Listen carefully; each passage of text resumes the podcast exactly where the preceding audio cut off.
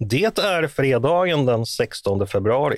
Jag heter Andreas Eriksson och du lyssnar på Ledarredaktionen, en podd från Svenska Dagbladet.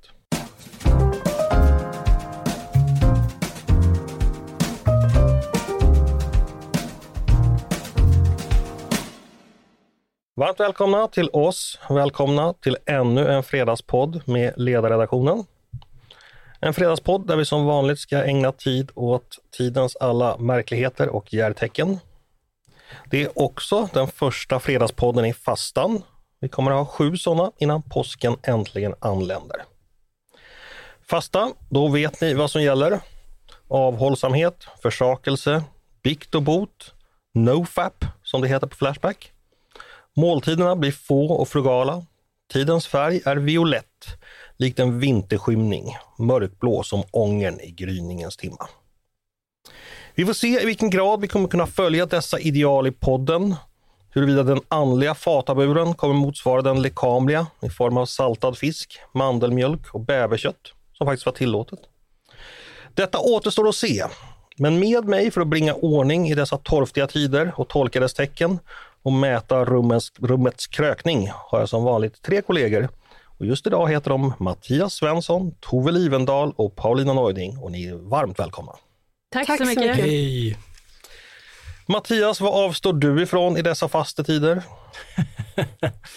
eh, nej, jag tycker inte det är värt att göra någonting. Jag, jag gillar bättre försöken efter eh, nyår som börjar puttra ut vid det här laget. Eh, mm. Det finns liksom ingen anledning att göra de här två värsta månaderna på året, februari och mars, ännu värre än de redan är. Kloka ord.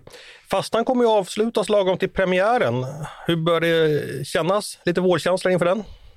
Ja, alltså det, kuppen börjar ju i helgen, så man får väl se. Sen har man ju en vårdepression ovanpå allting annat. Så är det säkert. Tove, har du gjort någonting i veckan? Har du blivit äldre? ja, jag har inte fastat kan jag säga. Jag har ätit Tvärtom. kolossala mängder tårta. Ja, jo, jag har klivit över på den andra sidan, så nu är jag riktigt vuxen. 50 år har jag blivit. Mm. Halvvägs, som Fredrik Reinfeldt uttrycker det. Mm. Det är de första 50 som är värst, brukar min pappa säga, oavsett antalet år man fyller. Eh, så att det säger vi också. Det låter ju bra. Men, men eh, som vi firade, du bjöd ju hela redaktionen på tårta och då menar jag inte bara ledarredaktionen, då menar jag hela redaktionen. Ja, så var det. Men jag blev ju också bjuden på jättefin tårta av er till frukost i måndags. Det var fantastiskt. Mm. Det var frågesport också, någonting om några kuddvar, men det kanske vi inte ska ta nu? Nej, det får vara för internt bruk. Det får vara det. Paulina, du är tillbaka igen efter att ha vilat några veckor. Vad minns du från din 50-årsdag? så oförskämt.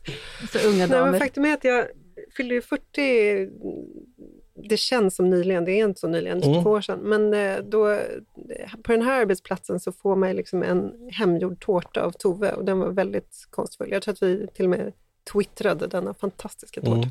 Vi brukar kalla det här Toves bakgrund så här, management by motherhood. Exakt. Mm. Eh, Paulina, avstår du någonting så här i fasta tider? Alltså jag avstår ju internet en gång, en dag i veckan. Ett dygn i veckan. Mm. Mm. Vilken prestation. Det, det är därför jag är så harmonisk jämfört med er övriga. Hörni, vi drar igång. Vi ska sammanfatta veckan eh, och vilken vecka det har varit. Jamal El-Haj har sagt hej till publiken och lämnat Socialdemokraterna. Sara Skyttedal har skjutit ut sig från Kristdemokraterna. Övriga politiker har stannat kvar i sina partier men eh, det har inte varit mindre rumstrerande för det. Det har kort sagt varit full fart och därmed finns det massor att prata om när vi ska sammanfatta vecka sju. I vildingarnas land. I vildingarnas land. Jag tänkte vi skulle börja med det som skedde i måndags. Det var ju lite retsamt förra fredagen att precis när vi hade spelat in vår fredagspodd den gången så lyfte Tove sin mobil och då hade ju då nyheten kommit att Socialdemokraterna saknar förtroende för riksdagsledamoten Jamal El-Haj och uppmanar honom att avgå. Ett mycket typiskt 16.41 en fredag eftermiddag pressmeddelande får vi säga, men ja, det hann vi inte med den gången. Och nu på måndag fick vi då, eller sen på lördagen så, så uppmanade då eh, Magdalena Andersson, partiledaren, också honom att lämna sin riksdagsplats. Men nu på måndag fick vi veta att Jamal El-Haj själv, eh, han tänker inte lämna, han tänker lämna Socialdemokraterna men han tänker sitta kvar i riksdagen, eh, vilket han också skrev ett öppet brev om. Eh, så här skriver han då att eh, eh, dagens beslut är därför det mest smärtsamma jag behövt fatta under hela mitt vuxna liv, men det går inte att vara kvar när partiledningen inte längre har förtroende för mig och drevet har blivit allt för stort. Jag kommer att behålla min plats i riksdagen. Det vore inte rätt gentemot vår, våra väljare och gentemot den svenska demokratin att lämna mitt uppdrag. Eh, hela det här har publicerats i Aftonbladet om man vill läsa. Eh, så då, då, har alltså Socialdemokraterna fått sin första vilde någonsin. Tove, om vi börjar med, varför ville eller kunde Socialdemokraterna inte ha kvar El Haj längre? Han blev ju en för stor belastning och sen eh, är det väl så också som är, brukar gälla i varje tillfälle när det blir en skilsmässa mellan parti och person, att det brast i lojalitet och förtroende. Att eh, här upptäckte nu partiet att en människa som man har gått i god för och partiledaren under väldigt känslomässiga åthävor har försvarat nu, det dyker upp nya saker som blir svårförenliga med det partiet vill stå för. Och I det här fallet så var det ju Sofie Lövenmark som i en kolumn i Expressen beskrev då hur Jamal El-Haj hade försökt påverka ett migrationsärende för en asylsökande imam. Och den här imamen, vad det verkar, är ju är liksom av den mer Konservativ? Ja, jag vet inte, det skulle Paulina in... Radikal, som, mm. Exakt. som man också kan säga. Ja, det kan man säga, verkligen. Och det är, så här, talepunkterna rimmar liksom inte med de eh, så här, partiets budskap om till exempel hur man ska se på kvinnors rättigheter. Så det blir liksom ohållbart. Jag liknar det vid, vi hade en diskussion om vi skulle kalla det för split eller spagat. Mm. Man ställer sig med benen väldigt långt ifrån varandra och det är ju det som... Och till slut brister någonting då? Ja, alltså. mm. precis. Aj. Ja, verkligen. Och det är precis det som sker nu. Att det, det är väldigt smärtsamt för alla inblandade, men det är oförenliga positioner. Okej. Paulina, nu, nu lämnar El Haj Socialdemokraterna. Vad betyder det för partiet? Ja, alltså man, man har ju inte rätt ut det här överhuvudtaget utan eh, Magdalena Andersson gick ju i god för El Hajs karaktär i riksdagen. Det har vi pratat om, de här stora åthävorna och den här halvgråten och How dare you och så vidare. Det, hela den föreställningen. Nu seglar liksom partidistriktet upp i, Malm, eh, i Malmö upp som någon slags, eller i Skåne, upp som någon jättestor maktfaktor. Det här är upp till partidistriktet i Skåne. Och så här, Jaha, eh, är det upp till dem? Plötsligt du köper inte riktigt jag det? Jag gör inte riktigt det. Och sen så är det så uppenbart att det är inte Magdalena Andersson som kommer tillbaka och sa det där jag höll på med i riksdagen, jag skojade bara. Det var det. Jag kände inte så längre. Utan hon skickar ju fram andra. Eh, och jag blir så förvånad på eh, våra journalistkollegor att de, på nyhetsredaktionerna, att man inte att man inte trycker på, att man inte frågar hur var det nu med El Haj? Du, du sa ju att han, du gick ju god för hans karaktär här. Vad hände med det? Och jag har också hört att han har ju bekämpat Hamas under hela sin under karriär. Under hela sin karriär. Mm. Och jag menar, det här, det här är ju så väldigt allvarligt. Alltså vi pratar om Hamas, vi pratar om jihadism och terror. Eh, som det eh, El Haj är ju åtminstone apologet för den här rörelsen och han sitter i Sveriges riksdag. Det är ganska allvarligt. Mm. Eh, och talande är ju också att i Storbritannien så på, pågår exakt samma eh, skandal i Labour, precis samtidigt. Eh, och, vilket är talande för att det här är inte en enskild en enskild person, utan det här är ett problem som socialdemokratin och vänstern har i Europa generellt. Att man Vilket håller, problem då? Exakt. Man håller inte rent mot de här rörelserna därför att man vill åt den här väljargruppen. Och då är man beredd att se mellan fingrarna på ganska mycket. Mm. Eh, och jag menar, El Haj är ju inte vem som helst, utan han, han är ju liksom, han är den mest kryssade S-politikern i Malmö som är liksom eh, S-skyltfönster. Så det, det, här är ju inte en perifer figur. Mm. Han var det 2018 tror jag han var väldigt kryssad. Han fick inte lika många kryss 2022 om jag minns rätt. Eller du kanske har? Äh, nej, jag såg, såg en artikel där det stod, okay. men jag kan ju dubbelkolla det. Ja, jag tror det var 2018. Mm. Jag ska bara säga då att nu, nu har den här storyn gått vidare, men eh, jag tänker också eh, El Hajs försvar när han var med både i DN och, och Aktuellt, så att säga, motoffensiv. Då han förklarade att han visste ju inte vem ordföranden för den här konferensen han besökte var, eh, vilket var mycket märkligt för det var ju ordförande för konferensen han sa att det var en av flera mm. tusen. Men hans eget parti hade ju sagt vem det här var. Sydsvenskan hade skrivit om det helgen innan och han har ju dessutom setts på bilder långt innan det här med samma person. Så att ja, hans försvar var ju inte det, det mest nej, trovärdiga. Men jag menar, redan för 20 år sedan så deltog han i den där sorgehögtiden för Sheikh Yasin. Eh, mm. Hamas-ledare som då? Eh, andliga ledare. Mm. Eh, den här livslånga kampen mot Hamas, den existerar ju inte, den finns inte. Mm. Eh, det enda som finns är ett samröre med Hamas hela tiden. Vi släpper in Mattias. Hur illa är det här för socialdemokratin och framförallt partiledare Magdalena Andersson? Det blir ju allvarligt i och med att man har valt att höja insatserna upp på partiledarnivå, upp i en eh, interpellationsdebatt med statsministern, nära till tårar och allt. Eh, då har ju eh, oppositionens statsministerkandidat gått i god för en partikamrat och riksdagsledamot. På den nivån eh, har man tagit den här typen av ja, väldigt extrem, med, med svenska mått mätt är det ju groteskt extrema eh, sympatier eh, för eh, en terrorrörelse, för deras företrädare, eh, för deras ambitioner och mål. Man, man har liksom obekymrat tagit det här till sig och det är klart, det är ju, det är ju en skandal som man, man har gjort till enorma proportioner. Paulina? Ja, och det gäller att komma ihåg också att Malmö är ju på många sätt den svenska arbetarrörelsens födelsestad. Det är liksom Per Albin Hansson, folkhemstalet hålls här och så vidare. Eh, varför då? Jo, därför att här finns industrierna, här finns proletariatet.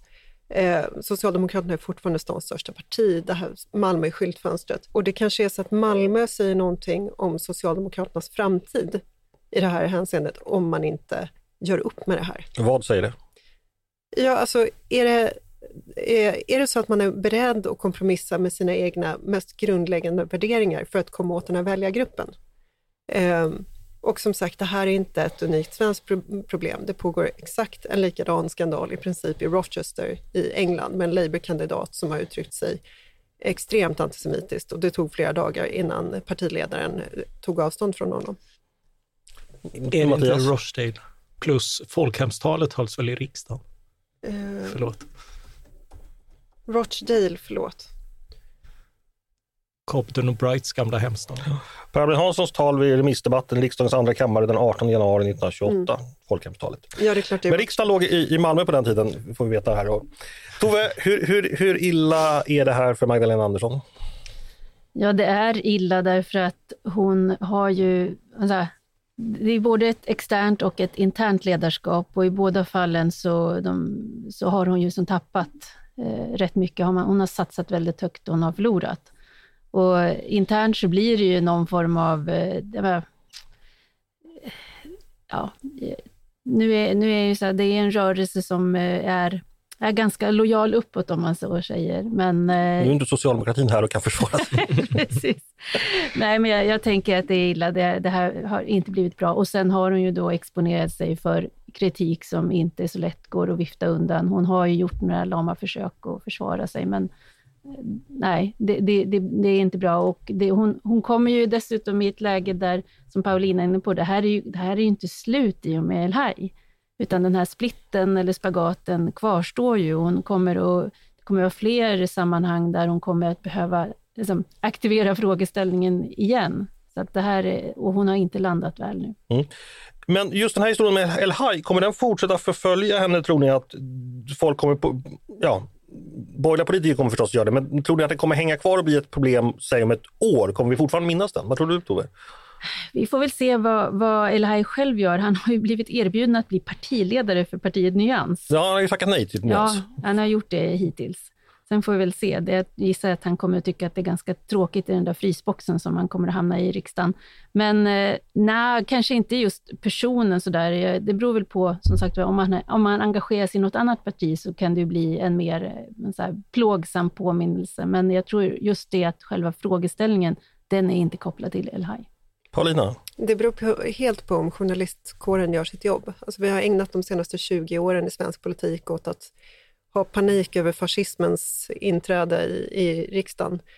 Eh, ser man vad som håller på att ske här eller kommer man bara avfärda det här som en, en enskildhet, något vi kan liksom vända blad kring? Mm. Du tänker på islamismens eh, penetration av politiska partier då? Ja, alltså, problemet här är ju att man, man har så, så dubbla måttstockar och man har inte riktigt en förståelse för hur otroligt allvarligt det här är, vad det är för typ av värderingar. Um, mm. Mm. Så är det. Eh, nu var, var, tog vi in lite på frysboxen. Vi hade en podd i veckan då jag pratade med Peter Esaiasson, professor i statsvetenskap vid Göteborgs universitet, om just fenomenet vildar, dess historia och eh, vad det egentligen innebär att vara vilde. För att eh, det är förstås ingen dans på rosor. Eh, arbetsrummet städas undan direkt. Kollegorna misstänker jag slutar hälsa på en och man får sitta i en källare någonstans. Så vi får se hur Elhaj eh, gillar den tillvaron. Eh, bra, då har vi kanske klarat av detta. Eller finns det någon som vill tillfoga någonting om affären Elhaj? Nej, det verkar vara tyst. Eh, då ska vi gå vidare på en annan sak Eh, vi ska bara kort nämna Sara Skyttedal, eh, tidigare första namn på Kristdemokraternas eh, Europaparlamentsvalslista, nuvarande Europaparlamentariker. Hon lämnar partiet nu efter de välkända turerna eh, kring henne och eh, vad som har skett där. Och hon uttryckte ju en, vad man säger försiktigtvis, en mycket stor besvikelse på partiledningen Ebba Busch. Eh, vad tänker du om det här Mattias? Eh, ja, det är väl på ett sätt logiskt, men, men, det, men det är också ett tal. Jag, jag liknade ju henne, jag skojade lite på Twitter och skrev att det, eh, nu är hon bossman. Uh, alltså den här fotbollsspelaren som blev den första som blev fri agent och inte var bunden till en klubb längre. Mm. Men det är ju lite så att det, det har blivit om, om, om jag inte får kandidera för partiet och, och, och, vara dess arvoderade företrädare så vill jag inte vara med alls. Eh, det är inte liksom den här, jag har varit medlem länge, koka kaffe och sådär. Nu har ju Sara Skyttedal en sån historia, men, men att hon väljer att avsluta den så fort hon inte får representera partiet, det är lite talande, men jag kan, jag kan förstå det, för hon, hon, har, hon har ju liksom inte behandlats riktigt väl heller. Nej, men det är alltså så du tolkar det. Du tror inte riktigt på det här hon säger att partiledningen har ljugit om mig och svikit mig, vilket hon mer eller mindre säger. Nu är jag så arg så att då kan jag inte vara kvar. Utan det, du tror snarare att, att hon är förbittrad över att hon inte får den här platsen? Jag tror, jag tror absolut att det är både och. Jag menar, eh, politik är i sina stunder väldigt elakt och det har det varit här också. Eh, och eh, att Sara Skyttedal har tagit personligen illa vid sig av hur hon har behandlat det har jag full förståelse för. Mm. Tove Livendal, vad händer med Sara Skyttedal nu tror du? Ja, det vet jag faktiskt inte. Hon har ju då uppenbarligen också haft eh, erbjudanden från andra partier. Så att, och även om hon sa att hon i det omedelbara inte tänker sig att hon ska gå in i något annat parti, så tänker jag att det är en, en politisk kraft. Så att eh, hon, eh, hon, hon får väl fundera på var hon kan göra bäst nytta och se om det matchar något erbjudande eller någon möjlighet för henne. Så det är, det är svårt att veta. Ja, då ska vi gå vidare och då ska vi prata en nyhet som dök upp igår kväll. Eh, det var nämligen så att Dagens Nyheter har gjort en intervju med Magdalena Andersson, tidigare statsminister, ledare för Socialdemokraterna, eh, och också med hennes pressekreterare som skulle visa sig. Eh, och den här intervjun tog en intressant vändning för det var nämligen så att eh, den före detta statsministerns... Eh, det, det började handla nämligen om Henrik Jönsson, debattören, opinionsbildaren och entreprenören som ni säkert kanske har sett på, på Youtube. Han har också varit gäst tidigare i podden. Och eh, han anklagades då i den här intervjun av den före detta statsministerns pressekreterare för att ägna sig åt att sprida hatpropaganda mot oss, alltså Socialdemokraterna och Magda. Och eh, den före detta statsministern eh, undrade också vem som finansierade honom. Detta med anledning då att man diskuterade ryska påverkansförsök och, och, och olika trollkampanjer.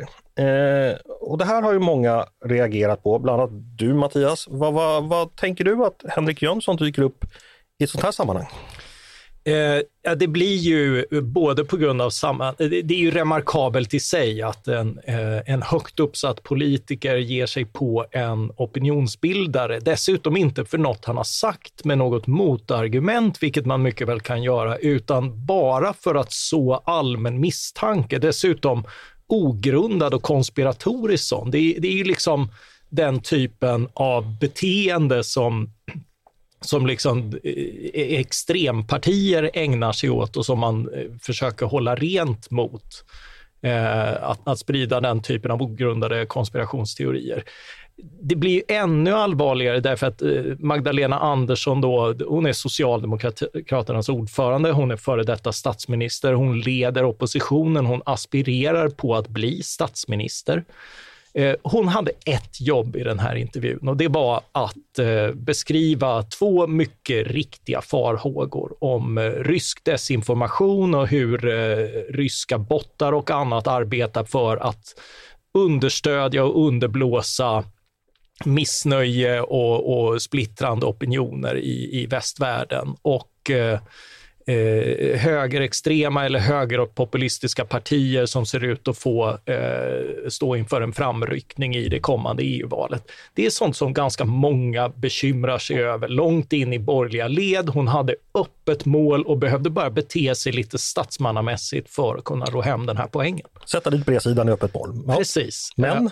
Och istället så lyckas hon förena från vänster till höger i stort sett alla. Jag noterade tre tappra som försökte försvara det här angreppet. Anders Lindberg, på... Anders Lindberg, nej, nej, Anders Lindberg. Nej, nej, inte ens Anders Lindberg är imponerad. Alltså den magnituden är det här. Uh, och uh, Annika Strandhäll var förstås en av dem. Men, eh, en av dem, hon borde få en tapperhetsmedalj. Men, eh, och, och, och, det, här, det, här det, det, blir ju komiskt på ett sätt, men det finns ju ett allvar i att en person med den rollen eh, i politiken är så oerhört omdömeslös att man i det här läget istället väljer att ge sig på precis alla misshagliga personer. Alltså Henrik Jönsson anklagas då förvisso av pressekreteraren, vilket säger en del om, om vilka Magdalena Andersson omger sig med och vilken ekokammare det är och, och hur sånt här kan komma ut. Och att en pressekreterare tydligen känner sig bekväm med att uh, delta i intervjun på det här sättet också.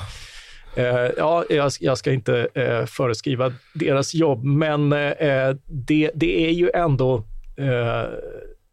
alltså ja, bara omdömet, alltså hatpropaganda.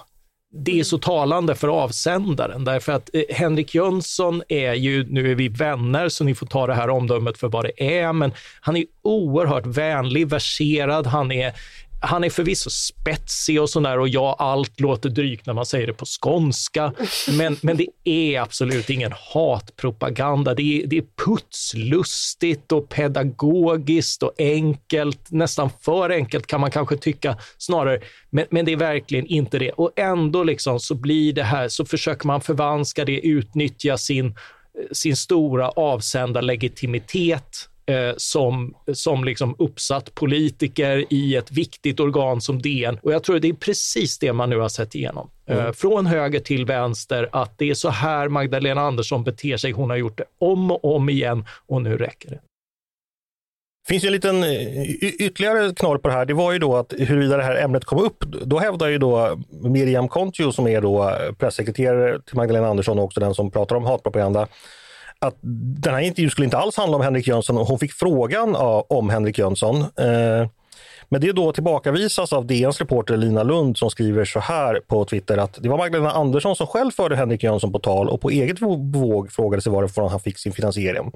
finansiering. Därefter ställde jag uppföljande frågor. Så Magdalena Andersson anklagar då alltså Dagens Nyheter eh, för, för desinformation och politiker som ger sig på media på det här sättet vet ju alla är ett hot mot den liberala demokratin. Intressant. Ja, Folk alltså, ler bara jag, trött åt ja, nej, men Förlåt, men jag tycker, jag tycker på riktigt att, eh, att eh, det blir allvarligt när, när man liksom använder den här eh, positionen och ger sig på enskilda kritiker. Mm. Eh, och, och, Magdalena Andersson har gjort det förr, när, när Lena Andersson skrev här. Och då fick hon, eh, vilket jag aldrig kommer förlåta Göteborgs-Posten och deras journalister för, då, då fick hon alltså ge sig på och karaktärsmörda Lena eh, vilket sen spreds i andra medier och sådär. Då funkade det här. Då fick hon gå på person, hon gick på en kritiker eh, genom nedsabling, inte i sak. Så det här är ingen enskild förlöpning, men utan det här är ett mönster. Men skillnaden där är att det fanns ju inte de här Rys Ryssland-övertonerna, åtminstone. Nej, men det var ganska grovt det också. Äh, precis, men det, det, det här, ja. här går det ju steg längre. Tove, eh, Mattias ger ju, målar ju upp en ganska, väldigt mörk och kritisk bild av Magdalena Andersson. Håller du med? Är det så här illa från henne, som Mattias säger? Ja, men det är ju, apropå vad vi talade om tidigare, det här med skilda måttstockar, att eh, bara eh, sett den här situationen och, och, säga att en moderat hade betett sig på det här sättet, eh, gått på enskilda opinionsbildare eller journalister eller liksom, ja, agerat på det här sättet, så hade det ju varit en räcka av av väldigt indignerade reaktioner och man hade sagt vad är det här för sätt att försöka styra? Så att det skämtet som du försökte på, det finns ju ett allvar i det också. Alltså när, när politiker ägnar, använder sin maktplattform åt att ge sig på då oppositionella röster, så är det, det är ju, det är ju det, på ett sätt är det löjeväckande, men det finns också en allvarlig innebörd av det också. Och eh, där finns väl en förhoppning ändå att man ska kunna använda sin makt så att man liksom trycker till någon och tystar någon. Paulina, vill du lägga till Absolut, någonting? det, det är precis så allvarligt. Och vi har pratat om det här förut i podden, att Magdalena Andersson i opposition har visat sig vara ohederlig och med tendenser till att vara demagogisk. Ta till exempel då det här med eh, historieskrivningen kring migrationen. Den är ju, den är ju liksom... Det är inte så att man glider lite grann på sanningen, utan man glider väldigt kraftigt på sanningen. Man säger någonting som är direkt osant om hur historien har sett ut. Länge när Socialdemokraterna var i regering så fick man inte berätta hur illa det var i Sverige, för då var det farligt för Sverigebilden. Det där är helt borta. Eh, El-Haj, alltså det som hände där i riksdagen var ju att Magdalena Andersson sa att Ulf Kristersson inte fick påtala det här med El-Haj, därför att det i sig var oanständigt för eh, ett lands statsminister. Så det var liksom på moraliska grunder som man överhuvudtaget inte fick ställa de relevanta frågorna. Nu är hon borta, nu syns hon inte i den diskussionen överhuvudtaget. Det här är demagogiskt. Mm. Jag ska passa på att göra en liten utvikning här, för jag tror det är viktigt att lyssnarna förstår det som är ganska självklart tror jag, för alla som följer politik. Men det är ju att Socialdemokraterna är i mycket en mobiliseringsrörelse. De behöver mobilisera väljare av historiska skäl, för arbetarväljare har haft en tendens att rösta lite mindre än andra väljargrupper. Och därför har också Socialdemokraterna en vana att inför varje val höja oddsen genom att måla upp en fiende som väldigt stor och farlig. Man, om ni letar tillbaka i läggen så hittar ni alltid Aftonbladets ledarsida varnar för att just det här valet har Moderaterna infört amerikanska metoder. Nu har man använt smutskastning. Alltså man bygger ofta upp den bilden just för att få den ena väljaren att förstå att oj, fienden är verkligen illa. Jag tror att det här är ett exempel på den typen av närmast rutinartat sätt. För det här har skett tidigare. Man har ofta lyft upp kampanjer mot den egna mot den egna partiledaren att de förekommer. Exempelvis så pratar man som socialdemokrater om under Mona Sahlins tid att högern har en Mosa Mona-kampanj. Man pratade väldigt mycket om Stefan Löfven under Stefan Löfvens tid att högern kallar eh, Stefan Löfven för svetsaren. Alltså, och det var ingen som hade gjort det till höger. Men, men däremot, och jag tror att det här är lite dubbelriktat. För visst, det kan fungera mobiliserande. Men samtidigt finns ju risken att man faktiskt framställer då, man pratar om att nu, nu pågår kampanjen Arja Andersson eh, från högern, som då, ja, det är klart att det finns några trollkonton som kanske skriver så, men det finns ingen organiserad kampanj. Men risken är ju att det fastnar lite att väljarna ändå tänker att den där Andersson är kanske lite arg. Och den där Mona, alltså att man framställer sin egen partiledare som lite svag och lite som ett mobboffer. Jag tror inte alltid det. Ja, Mattias, vill du hoppa på där? Eller? Eh, ja, ja, men just kring Mona Salin och även kring eh, Håkan Juholt så var det ju också så att det fanns en omfattande kampanj, men den kom ju inifrån. Ja, det, det, det, så... det, det också. Men, men den här bilden, jag, jag, tror att man måste förstå socialdemokratins logik här, att mobiliseringen är viktig och då blir den här typen av retorik som då ska användas inåt mer förståelig. Den är, den är, det är inte vi som ska övertygas, det är då de eh, alltså socialdemokratiska väljare som kanske inte går iväg och röstar eller kanske kommer rösta SD. Ja, det här är väl sagt välkänt, men jag tror vi behöver den bakgrunden så att säga. Tove ville säga någonting. Nej, men jag tänker, det är ju också så här, man, man brukar ju, ett gammalt sätt, talesätt är ju på något sätt att politiker alltid ljuger och sådär. Eh, och sen så finns det någon, någon skala mellan hur, hur flexibel man är med, med sanningen och, och sådär. Men nu har vi då uppenbarligen en skiljaktig mening i vad som egentligen hände i den där intervjun. Och jag menar, oavsett om, alltså, om Lina Lund tar upp den här frågan så är det ju ingen skugga på henne, för hon är klart att hon, hon har möjlighet som journalist att ställa alla möjliga frågor mm. och se vart det kan komma ja, intressanta svar. Hon. Men om nu Socialdemokraterna försöker säga att nej, det här är, de har inte alls fört det här på tal, då finns det ju ett enkelt sätt för DN att, att fastslå hur det ligger till. Jag gissar att det finns en bandning av den här intervjun. Eh, och jag tänker att det här är ett bra tillfälle att ändå markera vilken typ av sanningshalt politiker använder sig av. Så det här, jag hoppas att inte DN släpper det här, utan att man faktiskt gör, sin, gör sin, sitt jobb här och försöker klargöra om, om det är så att Socialdemokraterna försöker spinna på ett sätt som inte överensstämmer med sanningen. Mm.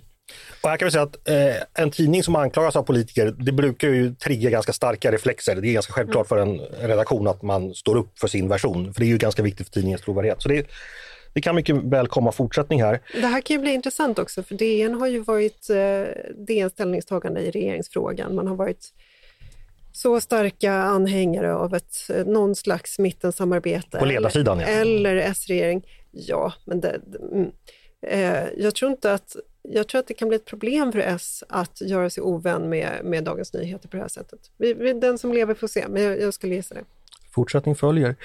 Det här kanske kan då få det positiva med sig för Henrik Jönssons del, att fler upptäcker hans eh, filmer. Ja, det har, det har ju en enorm Streisand-effekt just i och med att eh, Magdalena Andersson eh, tog upp det här med finansieringen och alla vet ju liksom att eh, Henriks Youtube-kanal Eh, alla som har sett den vet liksom att han, det första han gör är att be folk att eh, swisha och liknande. Och det är ju så den finansieras. Han har väldigt många som följer, eh, många bäckar små.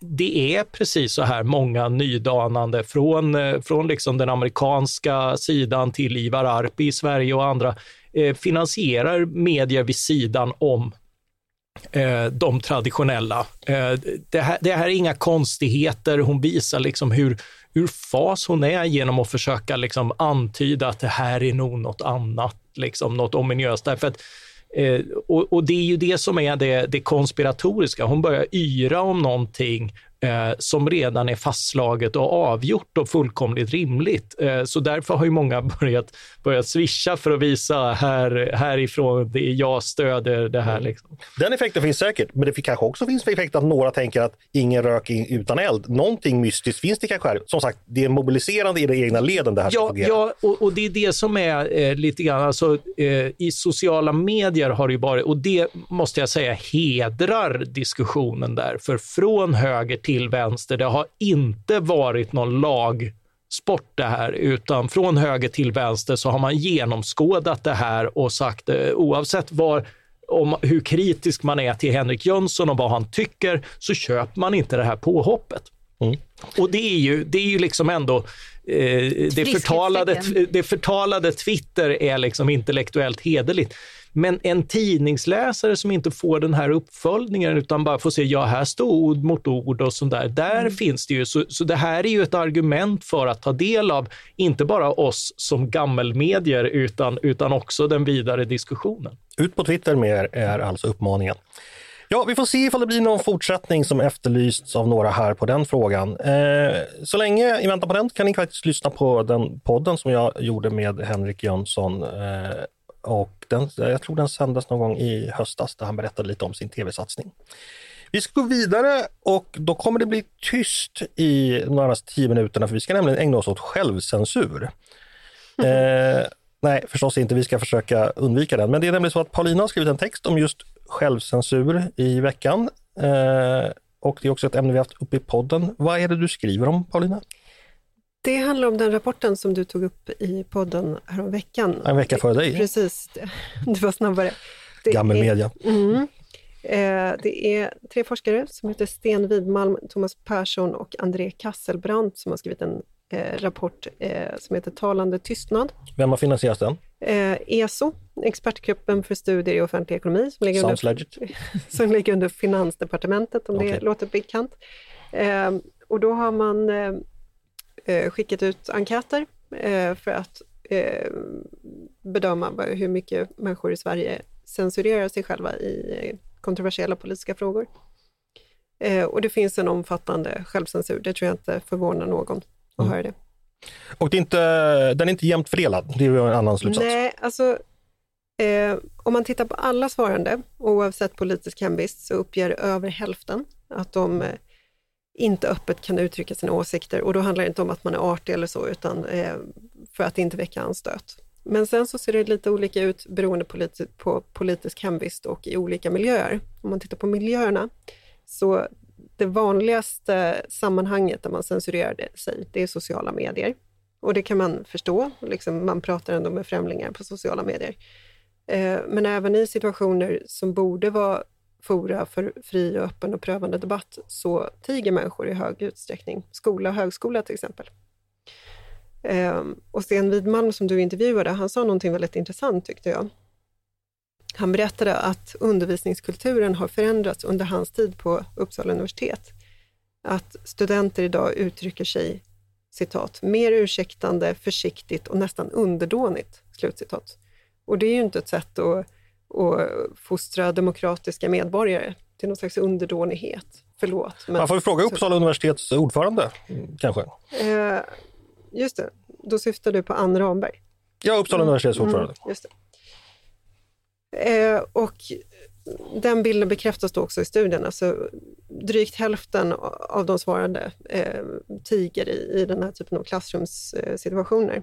Mm. Och sen så är det förstås så att självcensuren är störst till höger och den är störst i, kan någon gissa vilken fråga? Det måste ju vara förmögenhetsskattens vara eller inte? Mm. Marknadshyror, nej mm. migrationsfrågan mm. såklart. Ja.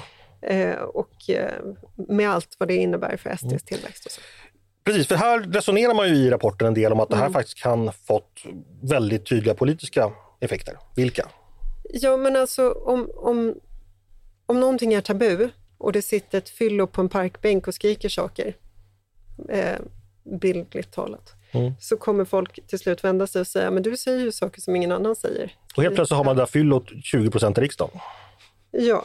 Eh, för undvikande av varje mejl så är det här en metafor. Mm. Eh, vi, vi, säger alltså inte att SD är ett fyllo på en parkbänk, det är en liknelse. Man kan mm. använda sådana retoriskt ibland. Ja, eh, inte ens en före detta talman. Eh, var var jag ens någonstans? Jo, men att det har bidragit till SDs tillväxt helt enkelt. Självklart ja. har det gjort det. Mm. Eh, och, och, här finns liksom en paradox, för att vi är ett land som har en lång och stolt tradition av yttrandefrihet. Eh, vi har inte haft censur i princip sedan 1766. Så, liksom, så. Vi tillåter till och med koranbränning även när det skadar vårt lands intressen, eh, vilket jag inte tycker att vi borde göra, men det är en annan sak. Men, men vi har en långtgående yttrandefrihet och sen så har vi den här internaliserade censuren. Vi är så duktiga i Sverige så att vi till och med vet själva när vi inte får prata. Mm. Eh, så att här finns det en, en paradox och den har inte varit bra för det offentliga samtalet. Jag ska bara ställa en fråga, en kontrollfråga som jag också ställde till, till Widman, när han, Widmalm eh, när han var med. Mm. Det är ju det här att många kritiker av hans slutsatser, vad du säger nu, de skulle ju säga så här att självcensur är någonting bra, för det har att göra med anständighet, det har att göra med att man inte ska kunna säga vad man vill utan att man ska mm. inte kunna komma med åsikter som helt enkelt är illvilliga, ondskefulla, farliga. Då ska man möta berättigad indignation och ilska. Det är den givna invändningen. Precis. Vad tänker du om det? Ja, men det är klart att det finns en gräns för, för vad man ska kunna säga i ett civiliserat samtal. Eh, vi pratade tidigare om vad det innebär att vara anhängare av Hamas till exempel. Eh, det är klart att det finns sådana gränser, men om gränsen är allting som inte är att hålla med mig är illegitimt och fel och farligt, då, då är man ju inte längre demokratiskt sinnad. Och nu skulle jag säga någonting, men nu tappade jag bort mig.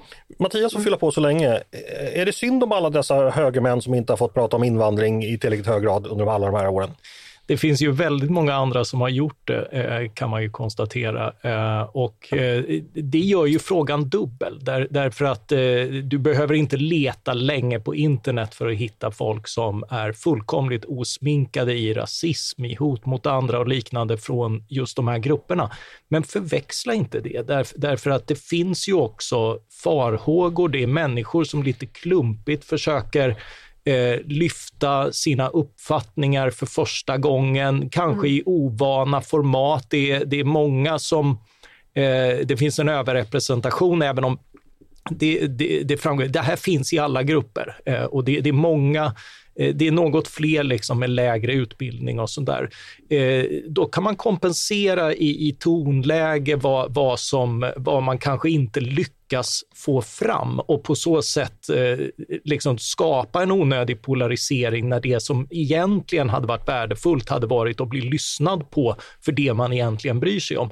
Så, så det, det, är ett problem, eh, men, men jag förstår att man gör den förväxlingen, för, för det andra finns också, de som är fullkomligt ohämmade. Okej, okay.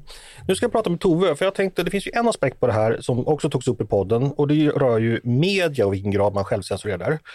Tove, du har ju varit redaktör för Svenska Dagbladets ledarsida i, ja, sedan 2013. Eh, under den tiden så har många röster eh, diskuterat migration och invandring eh, eh, på sidan som har varit väldigt kritiserade. Eh, Paulina exempelvis, Ivar Arpi och Per Gudmundsson tidigare. Jag vet ju att du har fått Många mejl, många pingande på Twitter där man frågar dig, är det verkligen okej okay att säga det här? Ja, du nickar igenkännande. Vad tänker du om det? Har du eh, reflekterat över, så att säga, själv, jag, jag säger inte att du har censurerat folk, men, men vad har du tänkt? Jag antar att du ofta ändå tänkt på att folk påpekar att folk på din sida går över gränsen. Då måste du ändå ha funderat över gränsen. Hur har tankarna gått när du liksom har varit i den här diskussionen i över tio års tid? Framförallt då de tidiga åren. Ja, och jag ska ju säga att jag har själv fått försvara mig på ganska många kultursidor för att jag är liksom, mot att vara brun och sådär. Så det även mm. jag har, har, har, har så fått den kritiken personligt. Alltså, min utgångspunkt är ju att man måste fundera på vad är uppdraget och vad är uppgiften? Och, eh, och sen så blir det då en fråga om hur man gör det, det vill säga att eh, brukar, en utgångspunkt är att man måste kunna skriva om i princip vad som helst. Frågan är hur man gör det. Och om man gör det på ett transparent sätt så att man kan följa tankegångarna och det finns intellektuell reda i tanken, så bör man ju liksom kunna framlägga resonemang och åsikter som även inte, som går på tvärs mot var den stora majoriteten kanske befinner sig. Och, och är det så att man bärs av en övertygelse att det här är viktigt att diskutera, då har man närmast en plikt att göra det, tycker jag. Men jag får bara koppla det, för att apropå det här med uppgift och uppdrag, så tycker jag att det är så allvarligt det här som eh, Alvesson med flera tar upp när det gäller akademin, därför att den sfären kommer på samma sätt som medierna ska kunna agera, nyhetsmedier ska kunna agera konsekvensneutralt och ledarjournalistik ska, ska också helst vara orädd i sitt uppdrag eh, att föra fram åsikter som man tycker är viktiga. Men akademins grund är ju det fria tänkandet. Att inte vara självcensurerad, att inte våga tänka tankar som inte har tänkts än, utan det är just det som är akademins hela väsen. Att man prövar kritiskt, överprövar, förkastar eh, någon slags idealbild om, om, om så här, inställningen tror jag fanns i den här gamla filmen Döda poeters sällskap. Man liksom verkligen uppmuntras, den här läraren, om att tänka fritt och tänka utanför alla boxar och sådär. Och det är så vi gör liksom vetenskapliga framsteg. Så om den sfären börjar präglas av en självcensur, då kommer den undergräva hela förmågan att utföra sitt syfte. Så det här är väldigt allvarligt. Så om jag vill spela puck i en uppsättning av uh, Midsommarnattsdröm, kommer du stödja mig då? Helhjärtat. Mot jag, din grymme far. Bara en fråga till Tove. Har du varit i närheten av att självcensurera dig eller dina skribenter någon gång? Har, tank, har, har liksom in i ditt huvud gränsen förskjutits just på grund av den här kritiken? Och tabun? Eh, vi, vi gör ju dagligen en slags djävulens advokatläsning av varandras texter. och då eh, Eh, kan, det ju, kan vi avslöja här då, på temat Så fungerar det på en ledarredaktion, så kan det ju hända att eh, någon, någon skriver på en text att det här är, det är väldigt välformulerat, men jag håller inte med därför att. Eh, och sen får den skribenten ta hänsyn till det. Det kan handla om att när vi begränsar varandra, att man säger att ja, men det här, här är inte det tillräckligt underbyggt. Jag, jag, här, jag förstår vad du vill säga, men, men det kommer inte fram eller du lyckas inte trovärdiggöra det. Så att där tycker jag att det mer handlar om sättet hur vi argumenterar. Eh, sen är det väl så också att vi finns ju på en på det sättet som vi har så skriver vi signerat, vi står för våra egna texter. Eh, så här, nej, man kan, inte, man kan inte jobba på Svenska Dagbladets ledarsida och argumentera för att eh, och rättfärdiga Hamas-attack till exempel. Det går inte. Så det finns liksom ett antal eh, grundläggande eh, uppfattningar om hur världen ska vara beskaffad som man får rätta sig efter om man ska jobba här. Men däremot så tycker jag om att vi bör kunna ha ett utforskande och prövande förhållningssätt till olika frågor. Så även om jag inte tänker att en, kanske en kollega säger, jag kommer inte att landa det du gör, men eh, liksom utforska, utforska tankarna kring det, därför att det kommer hjälpa oss att formulera bättre åsikter. Hur tufft har det varit när du har fått liksom 20 ping på Twitter från framstående personer där du beskylls för att uh, härbärgera fascistiska idéer? och man frågar, vill du verkligen det? Va, va, va? Ja, nej det bryr jag mig inte om. Det bryr inte om.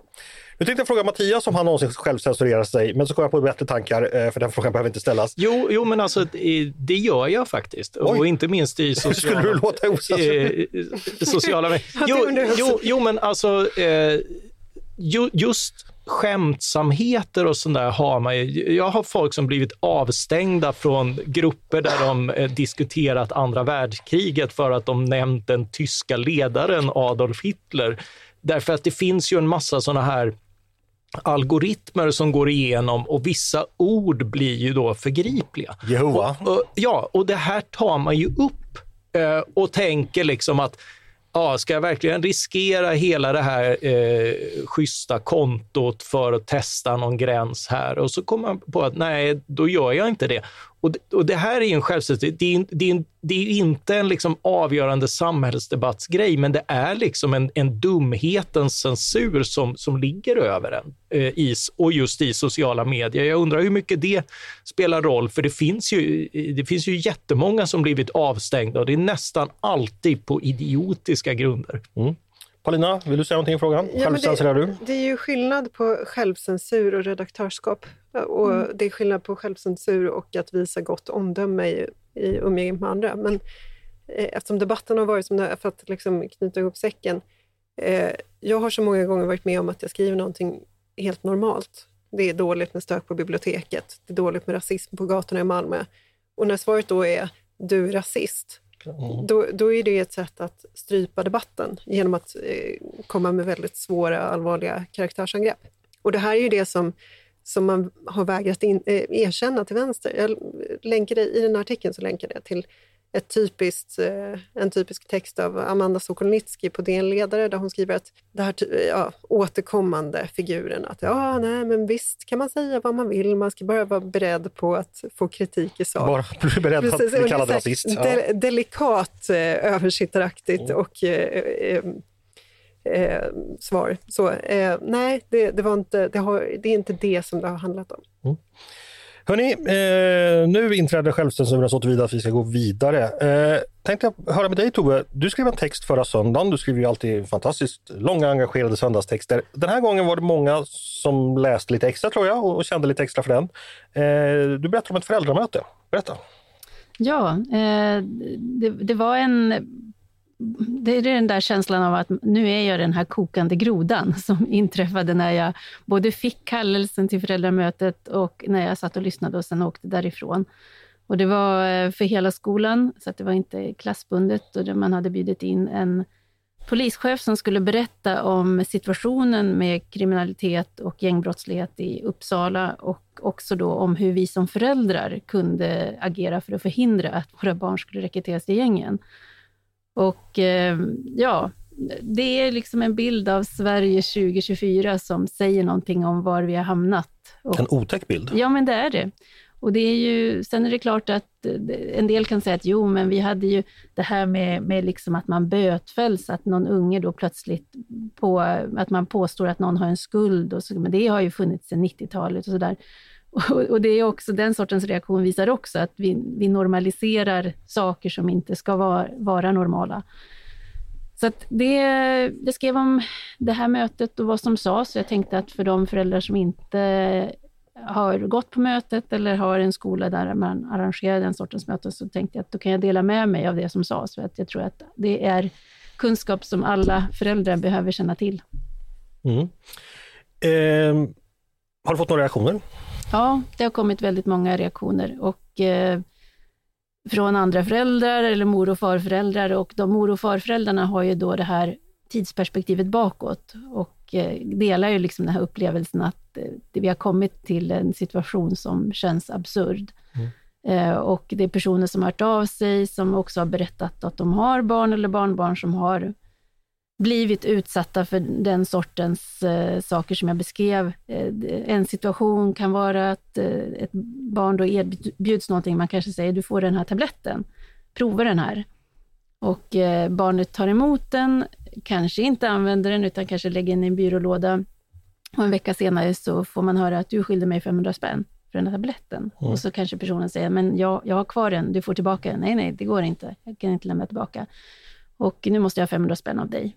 Och eh, så kanske man försöker att inte betala och så växer skulden och till slut så blir man då ålagd att utföra ett uppdrag för att bli fri i skulden. Och det är liksom så man kan det, det, är det ena sättet, att, att säga, tvinga in folk i, i nätverken. Ett annat sätt är ju att man med lockbeten, att om du står där och håller vakt i den här korsningen och ringer om du ser någonting så får du ett flak prime eller mm.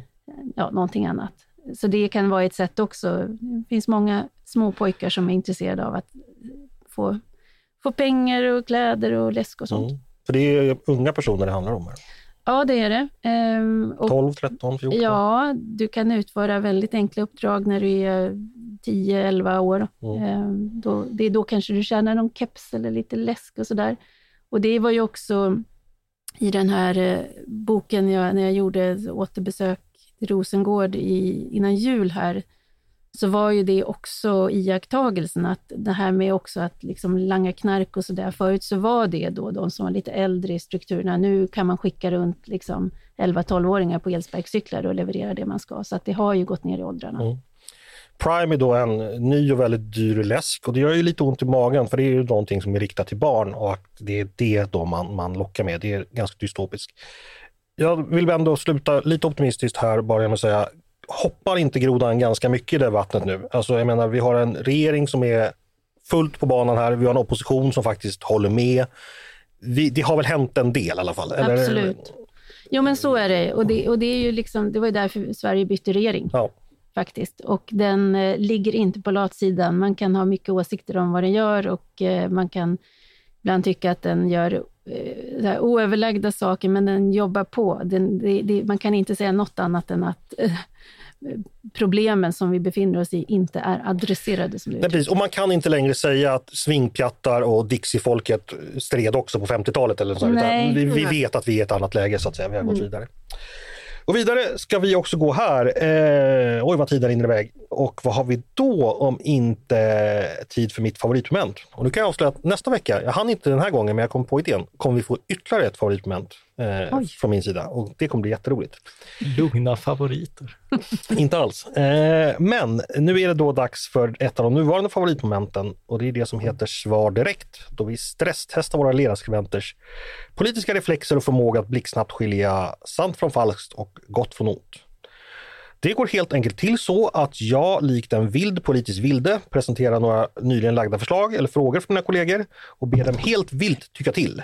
Och då vill jag höra ett ja eller ett nej eller ett för eller emot. Huvudsaken är att det går snabbt, för nu handlar det om att ge svar direkt. Är ni redo? Ja. Yes. ja. Det är hög tid att lagstifta om arbetstidsförkortning som omfattar hela arbetsmarknaden. Det skriver fem fackförbund på Aftonbladets debatt. Trots att vi tagit stora tekniska kliv framåt och produktiviteten ökat har den lagstadgade arbetstiden legat stilla i 50 år. Eh, de hänvisar då till försök med förkortad arbetstid som har gjorts som visar att människor upplever mindre stress och bättre balans och det leder i sin tur till mindre sjukskrivningar och lägre personalomsättning. Så vad tycker då Svenska Dagbladets ledarredaktion? Bör vi förkorta den lagstadgade arbetstiden? Ja eller nej? Jag vill ha svar direkt. Nej. Nej. nej.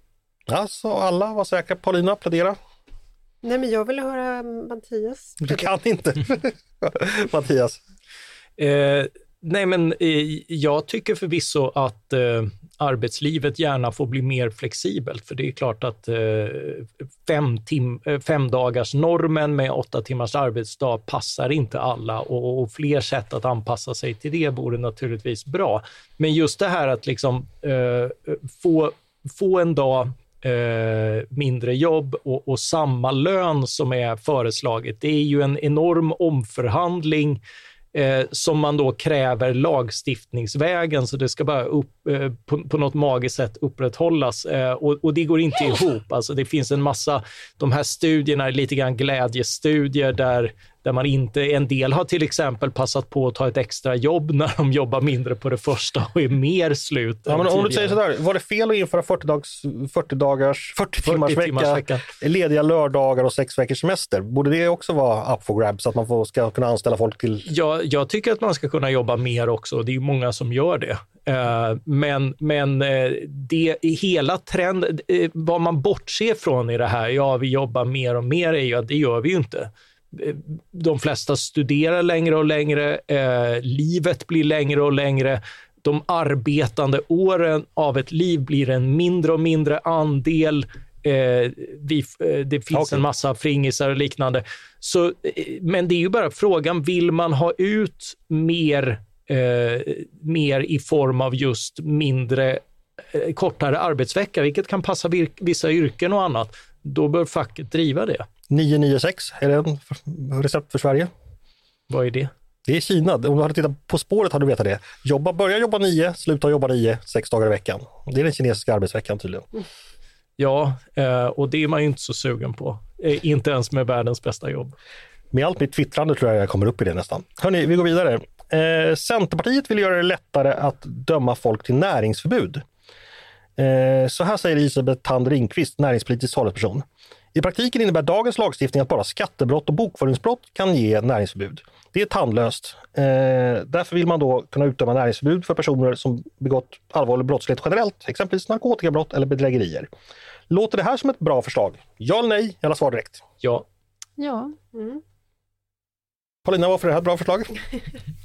jo, därför att vi har enorma problem med organiserad brottslighet eh, som eh, verkar genom företag. Mm. Alltså vi hade länge en bild av att så länge man jobbar, så länge man försörjer sig, så är man integrerad och så vidare. Det där vet vi nu, det är inte alls sant, utan det är kriminella klaner och kriminella organisationer som opererar just genom företag. Och det är en väldigt komplicerad brottslighet att eh, klämma åt, så att där måste man vara kreativ. Okej. Okay. Fortsätter med en till. Gotlandstrafiken ska upphandlas. Trafikverkets villkor innebär att fartyg från alla länder, alla EU-länder ska kunna köra trafiken. Eh, det vill säga det behövs ingen svensk flagg. Detta tycker Lennart Jonsson på Sjöbefälsföreningen och Kenny Reinholtz på Seko Sjöfolk är obegripligt och det skriver de om på Svenska Dagbladets debattsida.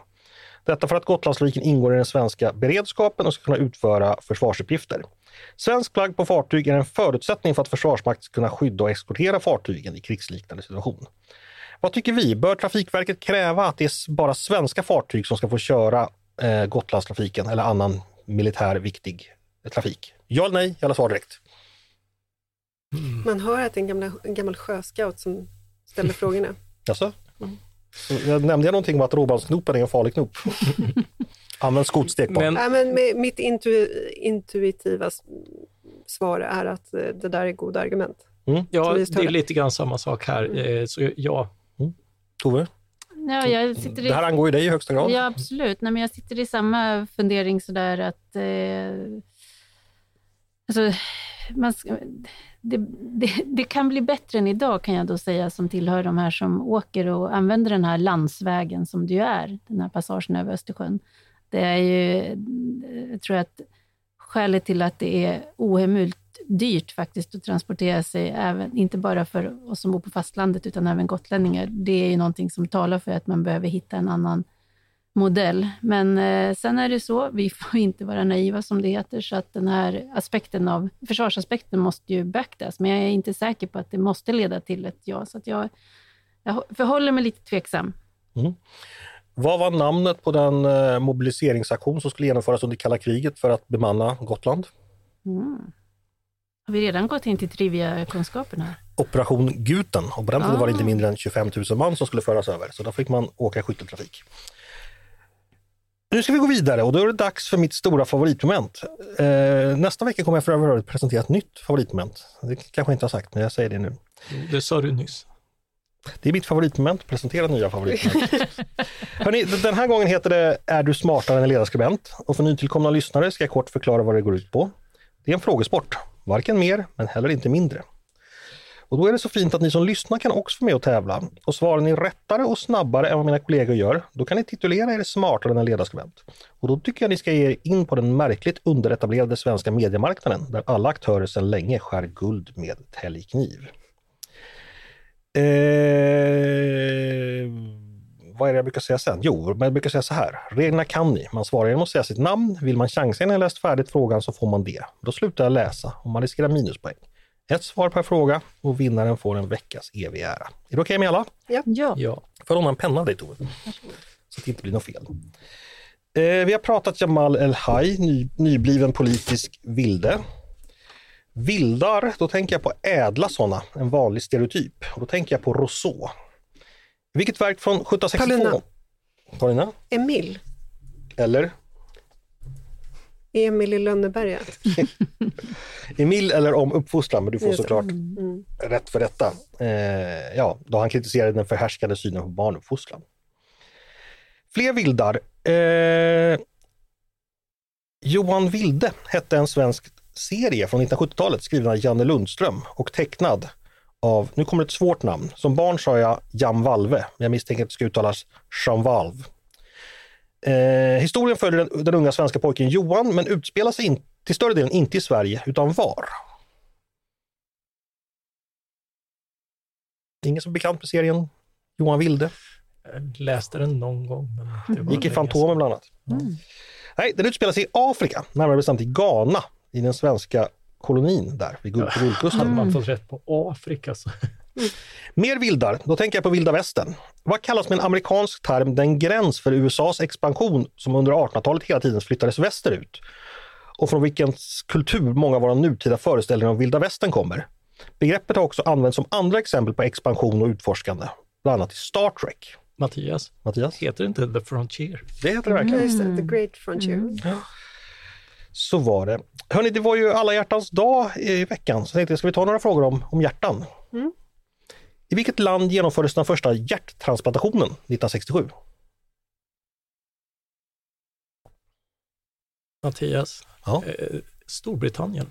det var det inte. Tove, Tove, var det USA? det var det inte. Paulina, Paulina, var det Sverige? det var i Sydafrika, Mhm. Eller Afrika som du brukar säga. Guldkusten. Eh, I januari 2022 genomfördes den första hjärttransplantationen mellan ett djur och en människa. Vilket var djuret? Paulina. Paulina först. Gris. Ja, Greta. fantastiskt va? Eh, Lilla hjärtat var en figur i filmen Liten skär och alla små brokiga från 2012 som kritiserades för en rasistisk återgivning av vissa stereotyper. Vad heter författaren? Paulina först. Wirsén. Förnamn kan du då? Stina. Ja, helt rätt.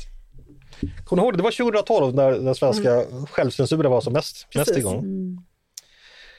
Då hade vi ju då eh, Tintin-debatten ungefär samtidigt. Jag brukar kalla det Sverige för Fi-Sverige. Lite. Numera saligt insomnat. Fis. Sverige.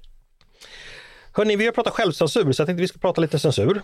Eh, 2006 genomförde regeringen en av de mest allvarliga överträdelser när det gäller censur då regeringen... Ja, nu har du avbrutit mig så nu hoppas jag att du har rätt. Ja, det var eh, Mohammed-karikatyrkrisen när man stängde ner. Man, Du ska fick, svara på frågan som inte är ställd än. man fick SDs eh, sajt nedstängd. Ja, nu hade du tur, för frågan var vems sajt var det som regeringen stängde på det sättet? Det var SD. Ja. Jag känner dig vid det här laget. ja, då ställer jag ingen fråga nästa gång, då, så får du svara direkt. Själva arbetet att få ner den här sidan det utfördes av en dåvarande polsak på UD som eh, heter Stefan, eller Stefan Amer. Men vem i regeringen var det som gav honom uppdraget? Laila Freivalds. Ja, det var det. Hon fick avgå på grund av det. Hela den här historien avslöjades av en numera nedlagd tidning som heter Riksdag och Departement. Bakom avslöjandet stod tidningens sista chefredaktör, numera ofta förekommande i medierna som yttrandefrihetsexpert. Vad heter han? Jag hörde något vagt där. Mattias. Mattias? Nils Funke. Det heter han verkligen. Nej, men jag tänkte säga det. Det var hans...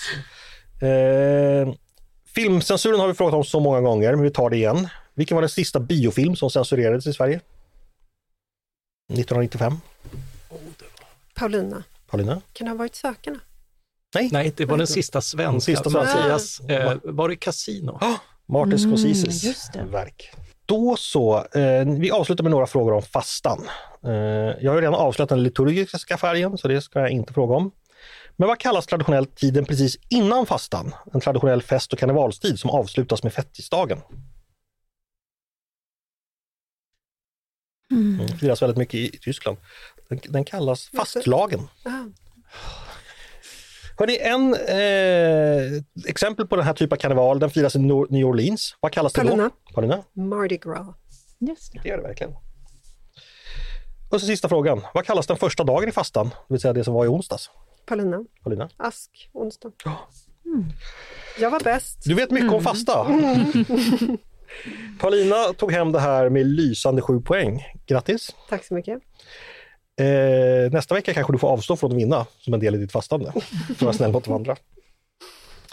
Ja, då var vi klara. Tove, har du någonting att tillägga? Eh, nej, men jag har nog inte det. Jag tänker att eh, det, vi har mycket helgläsning på gång. Ja. Uppmuntran till lyssnarna att även ta del av det som skrivs i tidningen. Precis. Och sen kan ni förstås också lyssna på veckans poddar. Det har varit intressant. Igår pratade vi Bromma flygplats exempelvis. Och så har vi pratat politiska vildar. Så att det är mycket det där. Mattias, vill du säga någonting för att önska lyssnarna god helg? Eh, jag ser upp med vädret. Se upp med vädret. Ja, här i Stockholm har vi det förfärligt just nu. Men då så säger jag stort tack till Tove Livendal, Mattias Svensson och Paulina Neuding för att ni var hos mig idag. Tack Andreas! Tack Andreas. Ett nöje som alltid. Och ett stort tack förstås till er som har lyssnat på Ledarredaktionen, en podd från Svenska Dagbladet. Ni är som vanligt varmt välkomna att höra av er till redaktionen med tankar och synpunkter och klagomål på eventuella felaktigheter i frågesporten eller orättvisa bedömningar. Eh, Eller om ni har idéer och förslag på vad vi ska ta upp i framtiden. I samtliga fall så mejlar ni till ledarsidan snabel svd.se. Ni kan ju också mejla direkt till mig ifall det är någonting ofördelaktigt om deltagarna vill säga. Då är det andreas.eriksson.svd.se. Eh, dagens producent, han heter som vanligt Jesper Sandström. Jag heter som vanligt Andreas Eriksson och hoppas precis som vanligt att vi hörs snart igen.